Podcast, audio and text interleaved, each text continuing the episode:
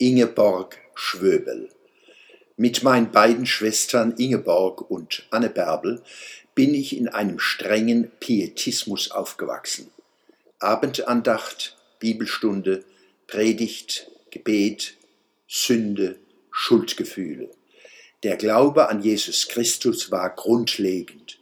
Von ihm aus ordnete sich das ganze Leben.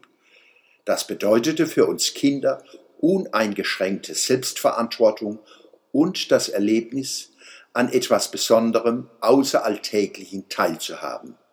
Dazu kamen jedoch massive väterliche Gewalt und schwerer Alkoholismus der Mutter. Bizarre Zustände. Meine ältere Schwester Ingeborg war schon als 14-Jährige der Halt in der Familie. Ohne Waschmaschine, mit bloßen Händen wusch sie zum Beispiel regelmäßig die Wäsche für eine fünfköpfige Familie. Als ich ihr einmal helfen wollte, die Wäsche mit Fäusten und Waschbrett zu rubbeln, floss mir nach wenigen Minuten das Blut von den Fingerrücken. Und das, obwohl ich als Bub Arbeit in Haus und Garten ebenfalls gewohnt war. Dennoch war Ingeborg in der Schule und später in der beruflichen Bildung immer eine der besten, wie Anne Bärbel und ich auch. Dass wir das familiäre Elend nicht als Alibi nutzten, uns hängen und gehen zu lassen, war unsere Rettung. Vom Glauben meiner Kindheit habe ich mich als junger Mensch gelöst und verstehe mich als pietistischen Agnostiker.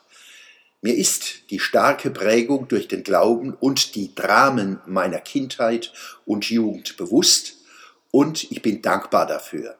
Trotz allem wollte ich sie nicht mit normalen Bedingungen tauschen. Die besondere christliche Prägung und der Wille, in einem Inferno nicht zugrunde zu gehen, haben unter anderem einen tiefen Ernst in mir angelegt, der bis in meinen Humor hinein zu spüren ist. Ansonsten glaube ich, dass wir die entscheidenden Dinge des Glaubens nicht wissen können.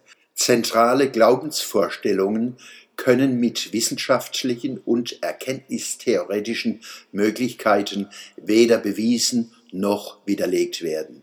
In diesem Sinne bin ich Agnostiker. Meine beiden Schwestern sind bei ihrem Glauben geblieben.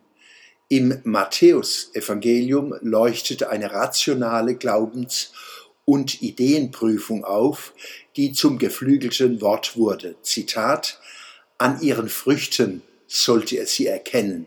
Zitat Ende. Matthäus 7, Vers 16. Die Früchte sind es, nicht die Worte oder hehren Absichten, die uns erkennen lassen, wen und was wir vor uns haben und wer wir selbst sind. Meine Schwester Ingeborg feiert in diesen Tagen ihren 80. Geburtstag. Ihr christlicher Glaube ist nicht nur Bekenntnis, sondern eine besondere, unverwechselbare Lebensweise von Jugend an. Was wir über die erstaunliche Persönlichkeit des Jesus von Nazareth im Neuen Testament finden, prägt Ingeborgs Einstellungen und Handlungen zutiefst. Sie lebt ihren Glauben glaubwürdig. Liebe, Achtung, Treue und Hilfsbereitschaft kennzeichnen ihren Umgang mit ihren Mitmenschen. Überzeugender kann man nicht Zeugnis ablegen von den Grundlagen seines Lebens. Alles andere werden wir hernach erfahren. Liebes Schwesterherz, Susanna und ich gratulieren dir zu 80 Jahren gelungenem Leben und wünschen dir weiter Glück und Gottes Segen.